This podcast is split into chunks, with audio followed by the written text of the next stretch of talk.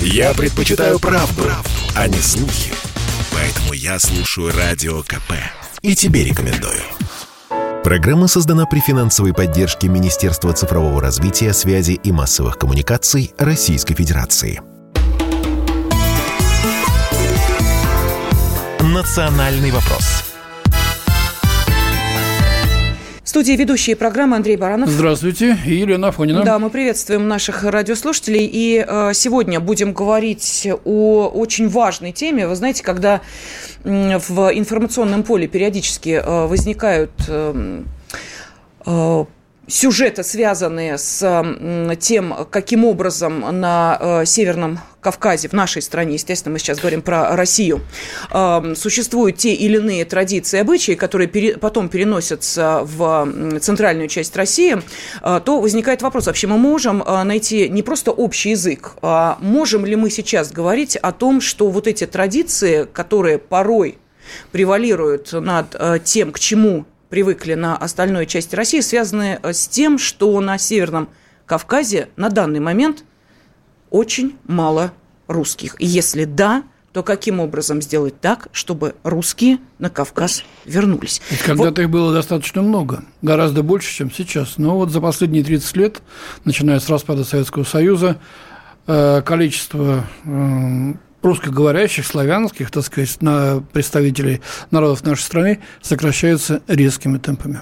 И вот для того, чтобы разобраться в этом вопросе, мы пригласили в студию политолога, директора Центра геополитических экспертиз Валерия Коровина. Валерий Михайлович, здравствуйте. Здравствуйте. И на связи с нами специальный корреспондент «Комсомольской правды» Дмитрий Стешин. А, Дима, приветствуем тебя. Здравствуй. Добрый день. Да, но э, сразу хочется сказать, что э, материал Дмитрия, который основан на книге, которую написал Валерий Коровин, э, вызвал достаточно большой резонанс и отклик на сайте kp.ru. Вопрос мы поставим следующим образом. Готовы ли вы поехать, жить и работать на Северном Кавказе. Мы сейчас говорим о России, то есть перемещение, внутренняя миграция в рамках одной отдельно взятой страны. А, я, э, Валерий Михайлович, прежде чем вам предоставить слово, хочу Диму спросить, Дим, а почему ты обратил внимание на э, книгу Валерия Михайловича? Это действительно проблема сейчас большая, и в чем она? А я больше десятка лет занимался смежными проблемами, вот с положением русских на Северном Кавказе и на прилегающих территориях, межнациональными проблемами. И, э, собственно говоря, книга Валерия Михайловича единственное полное исследование с цифрами по этой проблематике. А более того, мне было приятно, что там э, были ссылки на статьи в «Комсомольской правде», которые я писал, там и мои коллеги писали по этой теме. И, собственно, ждали больших претензий а, после вот этой публикации в комсомолке от национальных диаспор. Но претензий не последовало, потому что, ну, можно, конечно, обижаться на оценочные суждения, но на цифры как-то обижаться глупо. Даже там это поняли. Угу. Тогда ну давайте вот, о цифрах. Да, угу. я как раз именно хотел сказать, ты упомянул, Дима, цифры. Давай вот сейчас посмотрим, что э, произошло за 30 лет, и эти данные приходятся, приводятся в э, книге Валерия Михайловича. Итак, за 30 лет, ну, берем с 89-го, да, скажем так, даже чуть побольше получается, по нынешний год в Чечне доля русских в населении республики сократилась с 23% до полутора процентов, то есть на 230 тысяч человек меньше. Но это понятно, в Чечне все-таки там были военные действия, естественно, русским приходилось просто бежать от расправы.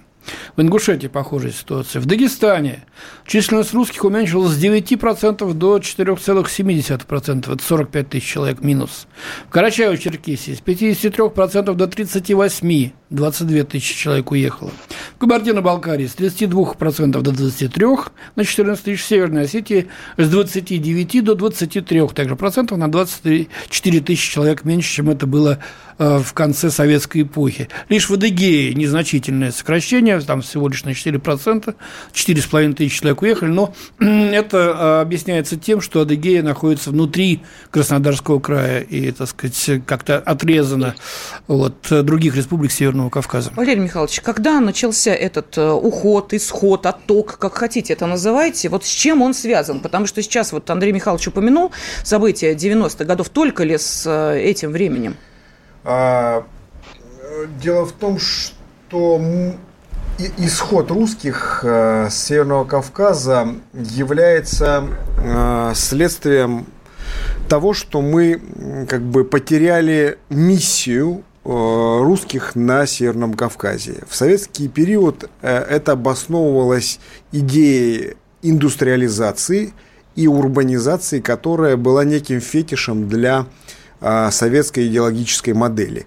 И создание новых предприятий, а, промышленности, а, урбанистических объектов требовало специалистов. Эти специалисты готовились в центре Советского Союза, в Москве, в центральных городах, в русских городах и распределялись по всей стране, в том числе на Северный Кавказ, приезжали специалисты разного уровня, которые, собственно, и осуществили индустриализацию Северного Кавказа, а также несли туда некую такую вот идеологическую модель советскую, э, создавали там новую общность, единый советский народ. Это была идея, идея создания советской политической нации, такого плавильного котла, а, которая, собственно, закончилась с моментом распада Советского Союза. То есть русские утратили некую миссию присутствия на Северном Кавказе, которая была и до революции, она была обоснована а, удержанием больших пространств, доступом к Закавказью, к христианской Армении, православной Грузии, к удержанию таких вот больших фрагментов э, различных народов и культур в рамках единого имперского образования, стратегического единства многообразия культур. Тоже была определенная миссия. Вот эта миссия была утрачена, и стало непонятно, русские на Кавказе зачем находятся. Угу. А, мало того, мы унаследовали советскую модель э, государственного устройства, а именно деление на так называемые национальные республики, которое Владимир Путин, президент России, уже неоднократно упоминал как мину замедленного действия под российскую государственность. То есть вот эта модель э, национальных республик внутри российского государства, созданная Лениным, Ленин на ней настоял в, в дискуссиях, жарких спорах, она представляет из себя нарезку э, России на э, по сути, национальные государства, э, э, но лишь с одним отличием. У них нет реального суверенитета. То есть э, все атрибуты национального государства у национальной республики есть, а реального суверенитета нет. И это стало камнем преткновения в момент распада Советского Союза и дальнейшего э, препирательства национальных республик с, федеральных, э, с федеральным центром, э, вот этот диалог национальных элит республиканских с Ельциным, когда Ельцин заявил, берите суверенитета столько, сколько хотите, но эта фраза имеет продолжение, которую обычно не произносят. Но только не выходите из состава России. То есть имелось в виду, что вы можете брать достаточное количество, неограниченное количество атрибутов суверенитета. То есть парламенты, декларация независимости, флаги, гербы, гимны, собственные конституции. Вот практически все, только не выходите из состава России, потому что это означало бы распад. Но, а, а, собственно, не эта модель государственного устройства никуда не делась по сей день. Есть титульные титульные народы, вынесенные в титул, то есть в название республик, а есть народы, не вынесенные в этот титул. И вот это создает тот казус, ту напряженность и тот социально-политический диссонанс, который трясет наше государство по сей день. Подождите, подождите, Валерий Михайлович, я вот хочу э, Диму спросить, поскольку действительно э, вы на Северном Кавказе были с э, понятными целями я исследования. Я 10 да? лет туда ездил Ездили, да, да. Дима там постоянно бывает, но с другими целями, э, очередные там э, конфликты, которые возникают, посмотреть, что является их причиной. А, у меня вот сразу возникает э, вопрос. Э, Дим, скажи, пожалуйста, вот э, когда сейчас Валерий Михайлович говорил об этом устройстве, я вспоминала, что в каждой союзной республике обязательно а, секретарь ЦК КПСС. Первый секретарь был, был местный, местный кадр, совершенно а второй а секретарь второй русский. Вот, ну, сейчас. Ну, не, не ЦК КПСС, а республиканского. Республиканский, да, прошу прощения, ЦК КПСС, оговорилась, да, Андрей Михайлович, спасибо, да, республиканского КПСС. Скажи, пожалуйста, Дим, вот а, сейчас а, соблюдена вот эта же структура, что, конечно, мы уважаем а, местную а, власть, да, а, не знаю, как кланы, элиты, что-то еще, как хотите это называйте, но обязательно есть и, что называется, от центра поставленный человек, или нет? Ну, насколько я знаю, это представительство государства образующего народа исчезло вместе с СССР. А в том же Дагестане ситуация оказалась э, запущена настолько, что даже э, назначение глав республики, э, ну, абсолютно там русских и православных людей, э, никак не изменило ситуацию и не сдвинуло ее с мертвой точки. Вот несколько лет назад это было. Я думаю, это было после расстрела верующих в Кизляре в 18 году на ступенях храма. Ничего пока не удалось сделать. И э, я думаю, что Валерий Михайлович правильно указал на вот эту квазигосударственность, которая может быть э, причиной вот этой вибрации, волнения внутреннего, да, э, потому что фактически э, ни Дагестан, ни Карачаево-Черкесия, они не должны отличаться ничем по своему статусу от Тульской области или Владимирской, да, и когда это государство реализует, да, возможно, мы снимем с себя головную боль серьезную в виде Северного Кавказа. Мы сейчас уходим на небольшой перерыв. Чтобы не было мучительно больно за бесцельно прожитые годы, слушай «Комсомольскую правду». Я слушаю Радио КП и тебе рекомендую. «Национальный вопрос» студии ведущие программы Андрей Баранов. И Ирина Афонина. С нами политолог, директор Центра геополитических экспертиз Валерий Коровин. На связи с нашей студией специальный корреспондент «Комсомольской правды» Дмитрий Стешин.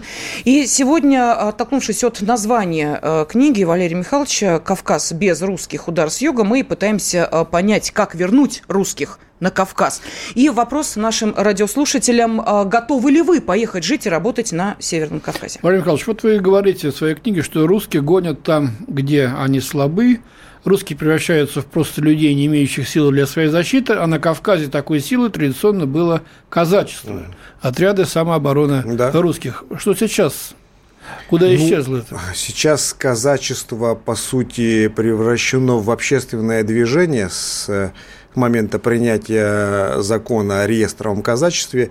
Э, ну и главная причина, почему казачество утратило эту функцию отрядов самообороны – потому что его лишили оружия. То есть ну, без у него оружия... не может быть оружия, ведь это, так сказать, ну, нерегулярное, е... что называется, если, соединение. Ну, смотрите, если у казачества нет оружия, значит, это не казачество. Простите, а что, оружие есть у э, простых граждан в республиках Северного Кавказа? А, казачество – это не простые граждане. Оружие есть, например, у членов, участников ЧОПов частные охранные предприятия. У них оружие вполне есть, и на том же самом основании казаки могли бы иметь оружие а, именно для той же самой цели. И применять его?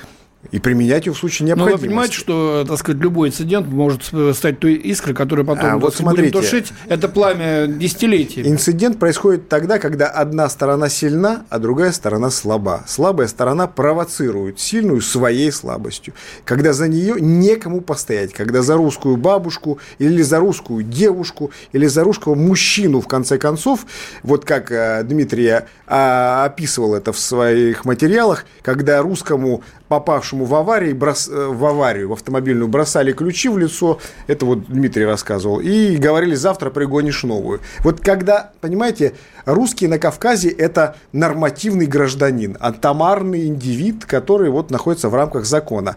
А кавказцы, кавказские народы и этносы – это сплоченная группа, это органическая коллективная общность. За ней стоит ну, там масса родственников, дальних родственников там, ну, и так далее. У меня к вам Большой такой, кровнородственный клан. Такой То вопрос. есть в противостоянии одного и группы один Ну, в советское время все ведь это тоже было, однако никто не рыпался. В советское время фильм, да. государство действительно исполняло свою функцию монополия на насилие. То есть, если нужно было наводить порядок, в советское время порядок наводился, чего бы это ни стоило. В том числе и силами местной милиции силами... и других силовиков. А если местная милиция тем по, тому, по той или иной причине не могла навести порядок, приезжала другая милиция, другие Ну, так и сейчас делается в Дагестане, мы ну, это видим периодически. Да, но только это сейчас делается по остаточному принципу. То есть, никто не следит за соблюдением российского закона. Северокавказские республики не являются нормативными регионами, вот на чем мы закончили, опять-таки, Дмитрий угу. это упомянул, тождественными там Тульской области или Рязанской. Но тут другой вопрос, а надо ли добиваться вот этой тождественности. Потому что, конечно, Кавказ – это специфическое пространство, и там есть свои традиции, обычаи, адаты, аят, которые никуда не делись. Они есть данность, но они как бы не учитываются. То есть э, традиционные этносы Северного Кавказа есть, но они вне закона, они не учитываются, они не являются легальными. Традиционные народы есть, обычаи, все сохранилось, но просто это нигде не описано. То есть, когда смотришь на документы, на так, техпаспорт Северокавказского региона, mm там все так же, как в Ростовской области или там в Рязанской. Но фактически это не так. То есть, тут нужно, должно быть два пути. Либо государство жестко настаивает на том, что вот если написано так, то должно быть так. Либо тогда нужно легализовать те факт, то фактическое положение дел, которое имеется на Кавказе. А то можно, есть... Э, Диму хочу спросить, Дима, какое положение дел сейчас есть на Кавказе? И объясни, пожалуйста, Я вот мы говорили... традиционные этносы, да, да, да, народы, да, обычаи, и, традиции. Объясни, пожалуйста, а, что такое невербальное вытеснение, вот о котором ты написал, мне кажется, это достаточно интересно применительно вот к теме казачества, который, кстати, наш радиослушатель из Финляндии по имени Юрий поднимал, потому что он написал, я думаю, что это связано с притеснением казачества в свое время, именно Донского и Ставропольского, то есть Э, не только здесь мы в студии да. Э, видим, э, что что-то происходит, но и вот люди пишут. Пожалуйста, Дим. Да, про эту схему мне рассказал атаман, бывший кизлярский атаман Николай Спирин. Я в 2006 ехал в Грозный на открытие православного храма. Через Кизляр я ехал. И вот мы с ним поговорили. Он рассказал, как вытесняют русское население так, что это невозможно сделать из этого уголовное дело. Да? А, когда сосед выпустил тебе куриц э, на клубнику в огород, а когда ты начал э, выдвигать претензии, он говорит, ну тебе жалко, что ли, курица поела немного, а ты над этой клубникой там два месяца стоял. Ночью арык завалили кирпичом, и тебя затопило весь двор. Дочку пошла за хлебом, залапали и затискали. Э, сына били толпой на дискотеке, э, били там в том числе родственники и дети там сотрудников милиции, то есть в милицию уже жаловаться бесполезно. Ну и все. Э, человек пишет на заборе, продается дом, и продает его и уезжает. И то еще, если ему удалось продать, а то там известная схема, мы немного поживем, а потом опять заплатим, да, вот, на Кавказе она почему-то работает, да, вот еще одно отличие, да, от России. В России такое себе невозможно представить. А что это за схема? Можешь объяснить? Просто не очень понятно. О чем ты сейчас говоришь? Въезжает семья, обещает заплатить, кавказская, как правило, переехавшая из горных регионов ближе к равнине. Вот в Кизляре такое практиковалось сильно. И все, ты потом их оттуда никак уже не выкуришь, и никаких денег за это дом не получишь. Вот все. Вот я просто общался с людьми, пострадавшими от э, такого. Вот. И Спирин, Спирин как раз и рассказал, что вот на эти автоаварии с ключами, брошенными в лицо, да, виноват ты, не виноват, завтра новую машину пригонишь. Они стали выезжать как бы группой казаков с оружием. И э, он, по его словам, вот буквально через несколько инцидентов все пошло на спад. То есть отменился древний краси, красивый обычай, где русский всегда виноват, да, той же самой автоаварии. Но Спирин недолго пробовал на своем посту атамана, он слишком был очень неудобный, да, и разжигал. Его убрали оттуда со скандалом. И вот когда я в Кизляр приехал в 18 году, когда там уже людей на ступенях храма поубивали, там был другой атаман, который мне рассказывал про дружбу народов, как они хорошо здесь живут. Вот, при том, что от э, места расстрела до Кизлярской казачьей управы 50 метров, и русских уже не осталось. А в городе, который на 80, наверное, процентов 90 состоял из русских людей – вот и все, такая как, как картина исхода. Так, что нам пишут? Кстати, очень большой отклик, большое спасибо вам, э, наши уважаемые радиослушатели. Липская область. Русские бежали с Северного Кавказа из-за местного национализма. Жить русскому на Кавказе – это жить на бочке с порохом. А, значит, на Кавказе надо создать русскую диаспору, которая защищала бы русских, как всякие кавказские диаспоры рьяно защищают кавказских преступников а, в русских городах.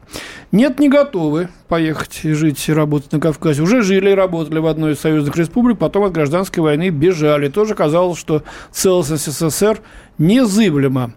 И вот Москва и Московская область спрашивают, а что, появилась работа? Угу. Вот. И давайте поговорим на этот счет. Вот, кстати, да. Дело в том, что вот такое отношение к русским возникает э, из-за того, что местные жители, народы и этносы традиционные, которые я очень люблю и уважаю, когда они находятся в своей традиции, в своем, в своем вмещающем ландшафте, как выражался Гумилев, они теряют понимание, а зачем русские здесь нужны. Вот э, мне кажется, что важная миссия нашего государства объяснить, что с оттоком русских оттуда утекает и государственность как таковая, и урбанизация как таковая. Вот смотрите, городская среда урбанистическая – это очень дорого – она требует материально-технической базы, которая ее поддерживает. А это, как правило, промышленная база. Но когда ты демонтируешь промышленность, она полностью демонтирована, на Кавказе распилена и продана на металлолом практически, то у тебя исчезает источник экономической поддержки урбанистической среды. То есть город остался, а содержать его на что? Угу. Тогда возникает вопрос о дотациях. Эй, дайте там нам из Москвы денег сюда, потому что у нас город, надо асфальтировать дороги, нужно инфраструктуру городскую поддерживать. А своей экономической базы нет. Почему ее нет? Почему заводы встали и были распилены? Потому что уехали специалисты русские. Почему упал уровень образования в школах, в вузах? Катастрофически упал. Потому что русские уехали специалисты. А местные специалисты, ну, такие спустившиеся опять-таки с гор, они не очень хорошо знают науки, культуру не очень хорошо знают, они не знают экономику, они не умеют поддерживать производство на должном Валерий уровне. Вот сейчас подождите. слушают нас эти люди и думают, ах, Нет, вы... не, не, я не об этом. Я просто э. хочу а, напомнить а, реплику а, одного из очень известных людей Северного Кавказа, который сказал следующее, что это Северный Кавказ, ну, точнее, его республика, снабжает электричеством всю Россию. Помните это высказывание? После которого люди развели руками ну, и сказали, да, ну, хорошо, ладно, может быть и так тоже. Нет, смотрите. Вот это а, это я, какой-то вы, какой-то выдуманный я мир? Какой, это, это? Вот все это утверждаю, не, вы говорите, не обидятся ли. Дело в том, что на что обижаться-то? Вместе с русскими уехала и, и северокавказская интеллигенция тоже. И специалисты, и ученые, и технологи, потому что они в свое время приняли эту модель государственническую, советскую, да. Они как бы ей присягнули, они в ней ее созидали, и в ней были значимыми кадрами. Их готовили, да, в российских, ну, как бы в советских вузах, в центральных. Они возвращались специалистами, но они тоже вслед за русскими уехали. Им стало так же некомфортно на Северном Кавказе, как и русским. Ну, хорошо, это один из сценариев. Я вот описываю дальше три сценария выхода из этой ситуации. Хорошо, тогда вот, мы к этим Это сценарий... один из сценариев. Тогда, тогда надо понять, что если уезжают русские и стагнирует экономика, то а, ее не надо поддерживать вернемся через пару минут. С помощью Прервемся дотации. на новости и рекламу, а потом продолжим наш разговор. Я слушаю Радио КП, потому что здесь самая проверенная и оперативная информация. И тебе рекомендую. «Национальный вопрос» Сегодня мы обсуждаем очень важный для нашей страны вопрос, как вернуть русских на Кавказ. Сегодня с нами... На северный на наш Кавказ. На северный Кавказ, да. С нами в студии политолог, директор Центра геополитических экспертиз э, Валерий Коровин. Благодаря, собственно, его э, книге э, мы и пытаемся и э, цифрами, у нас есть они в распоряжении, и с фактами, а это скорее к специальному корреспонденту «Комсомольской правды» Дмитрию Стешину, который Северный Кавказ обошел весь и прекрасно знает, как какие проблемы там есть, какие пути решения. Ну вот о путях решения мы сейчас поговорим. Но также в студии э, ведущий Андрей Баранов. Да, Ирина Фонина. Да, Дима, у меня вопрос к тебе. Вот прежде чем мы обратимся к телефонным звонкам, а у нас их достаточно много, приходят комментарии. Вопрос, готовы ли вы поехать жить и работать на Северный Кавказ. Вот тут возник э, вопрос от нашего радиослушателя, а что работа есть? Скажи, пожалуйста, а вот э, если говорить о положении русских на Северном Кавказе, вообще чем живут, за счет чего живут, где работают, работа-то есть? Но они до сих пор представляют э, слой э, квалифицированных э, работников, э, да, слесарей, сантехников, электриков, да, это русские на Северном Кавказе. Это интеллигенция, это учителя, преподаватели, э, это бухгалтеры. А, но их очень мало. Ну, я вот сужу по той же Махачкале, да, я там общался с представителями а, русской диаспоры. Во-первых, уже ну, большая редкость там встретить просто на улице э, человека, которого ты идентифицируешь как русского. Во-вторых, э, я общался с русской молодежью, они поняли, что у них единственный выход либо уезжать, либо ассимилироваться. То есть они перенимают все повадки среды и таким образом отказываются от своей изначальной цивилизаторской функции, да, вот с чем когда-то пришел русский человек на Кавказ, да, то есть они начинают решать проблемы кулаками, вот, не спускать даже косой взгляд и так далее. Я подробно просто об этом рассказывал. И они нормально вписываются в эту среду, они не являются изгоями, но являются они ли уже русскими представителями того самого имперского народа, который когда-то пришел на Кавказ. Вот. А работы там, конечно, нет, делать там нечего. Это видно по потоку молодежи, который едет в ту же Москву, да, в любые крупные российские города. И вот я бегло проанализировал комментарии к статье, которую я писал по интервью с Валерием Михайловичем по его книге. Вот а, э, предложение поехать на Кавказ вызывает у людей э, негодование и гнев. Угу а невозможно там рассмотреть и представить на секунду ну, такую вот, ситуацию. Кстати, Нет, пишет нам нет. Из, э, из Ставропольского края. Я живу на Северном Кавказе, в Ессентуках. Но ни в Карачаево-Черкесию, ни в Кабардино-Болгарию не поеду ни за что. Так написано через дефис. Хотя э, мои предки родом из украинского села в Кабардино-Болгарской республике. Оттуда же уехала половина коренных жителей. Все захватили кабардинцы. Ну? Можно, Валерий Михайлович, я просто процитирую вашу книгу «Кавказ без русских удар с юга». Там есть э, очень интересные цифры. Мы говорим о том, что это не просто досуг досужие размышления, что вижу, что пою. Это э, статистика. Итак, э, две трети э, русских Северного Кавказа заявили о неравенстве по этническому признаку при избрании или назначении на руководящие посты. Об этническом неравенстве при трудоустройстве заявляют 56% русских в Карачаево-Черкесии, 79% в Чечне, 73% в Кабардино-Балкарии, в Адыгее 68%. Ну вот это те цифры, которые из вашей книги, пожалуйста. Да, это происходит на основании того, что э, на Северном Кавказе существуют титульные и нетитульные народы. Вот те народы, которые вынесены в титул национальных республик, они считают, что на этом основании их кадры должны превалировать во всех органах власти. Это формально нигде не описано. Даже по, по большому счету нет э, в российском нормативном законодательном праве э, такого упоминания этих народов. Ни кабардинцев, ни балкарцев, ни черкесов, ни русских. То есть они ни чеченцев, они нигде не упоминаются. Есть гражданин РФ и все. Это последний такой вот рубеж твоей идентичности. Но фактически они есть, о чем мы говорили в самом начале программы. И если есть титул, то, соответственно, они на этом основании угу. требуют больших преференций. Что касается, допустим, Дагестана... Я то, как раз хотела о Дагестане да, сказать. Да, там же... То там десятки угу. традиционных народов и этносов, но они не вынесены в титул. Значит, их не существует фактически. То есть аварцы, даргинцы, лакцы, кумыки, там 13, табасаранцы, да, и там тут огромное количество список.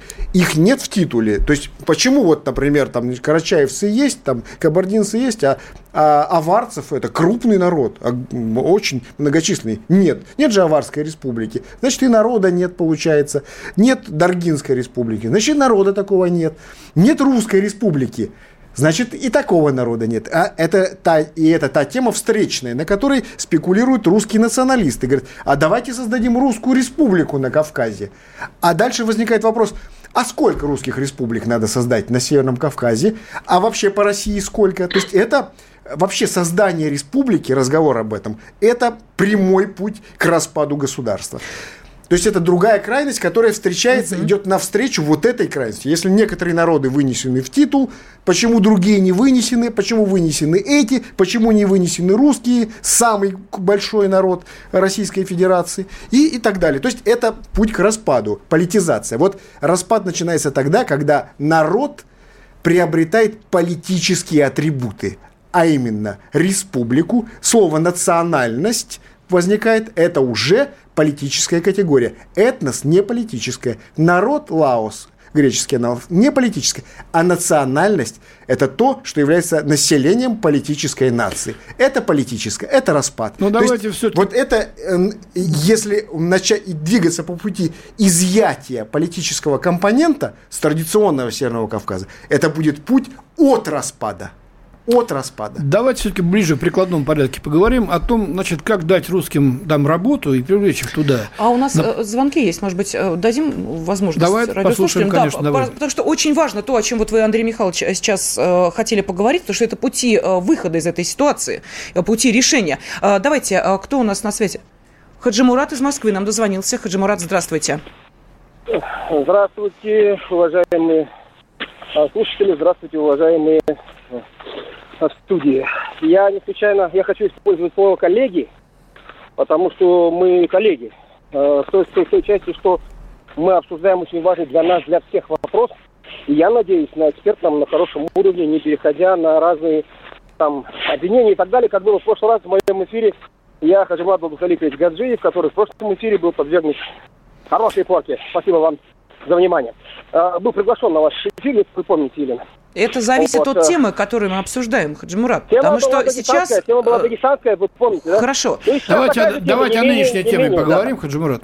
Давайте поговорим. Во-первых, э, я как эксперт и как общественный деятель в Москве, дагестанец, хочу заметить, что вам не кажется странным, а мне кажется, и многим моим землякам кажется странным, что вопросы национальной политики, не только в этой студии, вообще здесь в частности, обсуждает кто угодно – прошу прощения за такой каламбур, но не, но не национальные кадры, да, в том числе и я, там, допустим, или мои коллеги из Дагестана, из Чечни и так далее, кто угодно. То есть политику национальную э, формируют, ну, ну, будем говорить, я надеюсь, русские люди по отношению к национальностям. Это первая проблема, большая проблема, и ее надо решать центру. Второе, Наоборот. что касается, да, э, что касается э, вопроса, почему отток.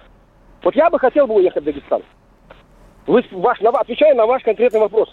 Хотели бы вы уехать в Дагестан? Но... Я дагестанец, русскоговорящий, с русской культурой, ну и со своей, естественно, культурой, хотел бы уехать в Дагестан. Но, вы понимаете, в 90-е годы, в начале конце 80-х, 90-е, а, центр, то есть русские, по большому счету, а, дали вектор другого развития стране.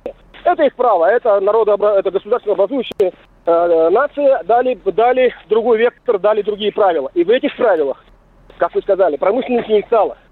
Мы в ответе за тех, кого приручили, извините за такой за такое нехорошее сравнение, в ответе. Вы понимаете, русские Хачимурат, простите, Бог ради, а, знаете, что Нет, мне это напоминает? Отвечу, да. да, сейчас, секундочку, я просто объясню. Мне это очень напоминает, вот когда мы обсуждаем а, проблемы а, межнациональные, связанные с представителями а, других республик, людей, которые приезжают сюда на работу, мы постоянно слышим, вы, а, значит, нам а, а что-то обещали, вот вы сначала а, накормите наших, а еще лучше создайте у нас в независимых а, странах и республиках идеальную ситуацию, тогда мы к вам на заработки не поедем. А, пожалуйста, мы говорим о России России. Мы говорим о границах нашей страны. И вот такие же претензии мы слышим. Вот, во-первых, э, еще с ленинских времен, когда Ленин сказал, что у нас есть тут забавный грузин, который у нас занимается национальной политикой, вот с тех самых пор национальной политикой у нас в России занимаются национальные кадры. И хочу напомнить, что в администрации президента этой темой занимается Магомед Салам Магомедов, который был главой Республики Дагестан, а сейчас на федеральном уровне занимается национальной политикой. Это национальная национальный кадр. В том-то и проблема, что у нас национальной политикой занимаются национальные кадры. Может быть. Что а, они как бы а, в любом случае принадлежат какому-то конкретному народу, какому-то конкретному клану, большой кровнородственной семье, вару и так далее. То есть э, э, и русские этим не занимаются. Что касается, вот мы в ответе за тех, кого приручили, ну, э, мы с этого начинали. Да, э, экономика должна поддерживаться промышленным потенциалом. Промышленный потенциал поддерживается специалистами. Специалистами были русские. Русских вы изгнали, а фабрики, заводы остановились, экономика стала стагнировать. Что произошло дальше? Дайте нам просто денег теперь. Мы не можем сами их воспроизводить. У нас нет экономической базы. Предприятия закрыты. Просто дайте нам денег, потому что нам нужно поддерживать тот уровень жизни, к которому мы да, привыкли в советский да. период, до того, как их знали русских. Тогда вы определитесь, либо русские вам не нужны, тогда до свидания промышленность, экономика, урбанистическая среда и комфортная жизнь. Либо русские вам нужны, чтобы поддерживать тот уровень жизни, к которому вы привыкли. Вот как а вот так, что вы знаете русских, а теперь просто компенсируйте нам минут. их отсутствие. Так не работает. Слухами земля полнится. А на радио КП только проверенная информация. Я слушаю «Комсомольскую правду» и тебе рекомендую. В студии ведущие программы Андрей Баранов. И Елена Афонина. С Мы... нами также политолог, директор Центра геополитических экспертиз Валерий Коровин. На связи специальный корреспондент «Комсомольской правды» Дмитрий Стешин. Мы обсуждаем вопрос э, об исходе русских Северного Кавказа и что можно сделать, если еще можно что-то сделать, для того, чтобы вернуть туда русских наших специалистов, представителей культуры, ну и вообще людей. Э, спасибо, много звонков есть. Давайте послушаем один из них. Здравствуйте. Из Ростова-на-Дону Светлана Валентиновна дозвонилась. А, да, здравствуйте. Здравствуйте. Елена, Андрей, я ехала как-то в Кабардино-Балкарию, туристическое. Это были коммунистические времена. Одна женщина ехала, ну, ребенок у нее был ингуш, будем говорить так. Она говорит, они уже тогда беспредельничали, понимаете, в то время. Это 70-е годы были. Она говорит, я своего ребенка высудила, а тут сказал, пошла вон, ты родила, мы будем воспитывать его, подруга моя, своих традиций. И кабардинец с баркасом никогда не сядет за один стол. Они ненавидят друг друга, понимаете? Вот Кабардино-Балкария. Понятно, спасибо. А, Дим, что ответишь и нашему предыдущему слушателю вот сейчас, э, Светлане? Ну, ну люди э, так, всегда жили по своим адатам, в традиции, и я вот с Валерием Михайловичем согласен, да, к вопросу, что нам делать с Северным Кавказом, шире, да, не возвращать русских, а ну, оставить все как есть, чтобы они э, жили э, как, как им нравится, они бьются за это право. И я вот слова владыки, армянской апостольской церкви, я буквально на днях с ним разговаривал, да, он мне очень грустно сказал про казус печальный с Карабахом. Он сказал, что, ну да, бывает, земли теряют, земли находят, земли иногда не находят ну, как-то вот относитесь к этому через э, призму христианства. Ну, это вот на все волю Божью называется. Ну, мы не можем, да. потому что у нас в Конституции э, прописано... Э, это как-то не по государственному. Что мы не, да, не, не имеем права вообще говорить о некоем отторжении или отчуждении определенных территорий Валерий страны. Михайлович, какие, да. такие три сценария в вашей а, книге значит, значит, вы предлагаете для исправления ситуации? Первый сценарий – это продолжать не обращать внимания на то, что там происходит, и, по сути, сохра... ну, как бы, исходить из ситуации статус-кво. Э, по этому сценарию мы рано или поздно Северный Кавказ потеряем. А я категорический э, противник отторжения, отпускания, потери или там какое-либо отчуждения любых фрагментов э, российского государства. Но этот сценарий, он вытекает из того, что мы сейчас можем дотационно поддерживать Северный Кавказ, не имеющий больше материально-технической, научной, технологической базы для поддержания нынешнего уровня жизни. А в какой-то момент – может быть так случиться, что у нас не будет таких возможностей, тогда на Кавказ придут представители других цивилизаций, тюрки, персы или англосаксы. Там уже есть нарезанные национальные республики, потенциальные национальные государства, и раз мы денег им не даем, значит тогда с ними начнут работать другие цивилизационные э, центры. И мы Кавказ потеряем. Это сценарий мне не нравится, поэтому я предлагаю два других сценария. Первый сценарий – это возвращение русских на Северный Кавказ вместе с инвестициями. То есть мы деньги даем для того, чтобы заново реиндустриализировать Северный Кавказ, заново восстановить или построить промышленные предприятия, специалисты туда приезжают, но они приезжают туда анклавами – много. Это семьи, это большие группы, это поселки, это полноценная их э, обеспечение их безопасности. Пусть это будет казачество или ЧОПы, или другие способы сохранения их э, в правовом пространстве без какого-либо дискриминации или какого-то воздействия. Построить и, надо и, еще эти поселки. Да, это надо все построить. Да, эти инвестиции, новая реиндустриализация, угу. которая позволит Кавказу держаться на нынешнем привычном им экономическом уровне за свой счет, то есть за счет своей индустрии, своей экономики, своих ресурсов, русские пусть, да, они могут туда приехать, но тогда там будет все жестко по закону. Тогда государство э, следит в буквальном смысле, и это мобилизационный сценарий. Такой, ну, как бы, он требует волевого напряжения. И третий сценарий, это мы тогда признаем, что да, русских там нет, миссии их там нет, значит, нужно смириться с тем, что э, деиндустриализация будет происходить, и федеральный центр не обязан поддерживать тот уровень жизни, который сейчас там есть. То есть это возвращение к традиционному образу жизни, это возвращение к аграрной среде, к существованию в аграрной среде, это постепенная деурбанизация, то есть такой вот демонтаж э, городской среды, который и происходит таким ползучим образом. Он Ну, это поддерживается, но афганизация, фактически он происходит. афганистанизация, Не обязательно. Нет, вот смотрите, традиционные этносы и народы способны жить в своей среде, в своей культуре и в своей традиции до тех пор, пока там не появляется политическая компонента. Политическая. То есть, как только звучит слово национальность, а национальность это политическая категория, тут же начинаются конфликты, противоречия, границы административные, столкновения, борьба за власть. Как только мы говорим, возвращаемся к традиционным формам, традиционный этнос, традиционный народ, адат, культура, обычаи, язык, кухня, танцы, никакой политики.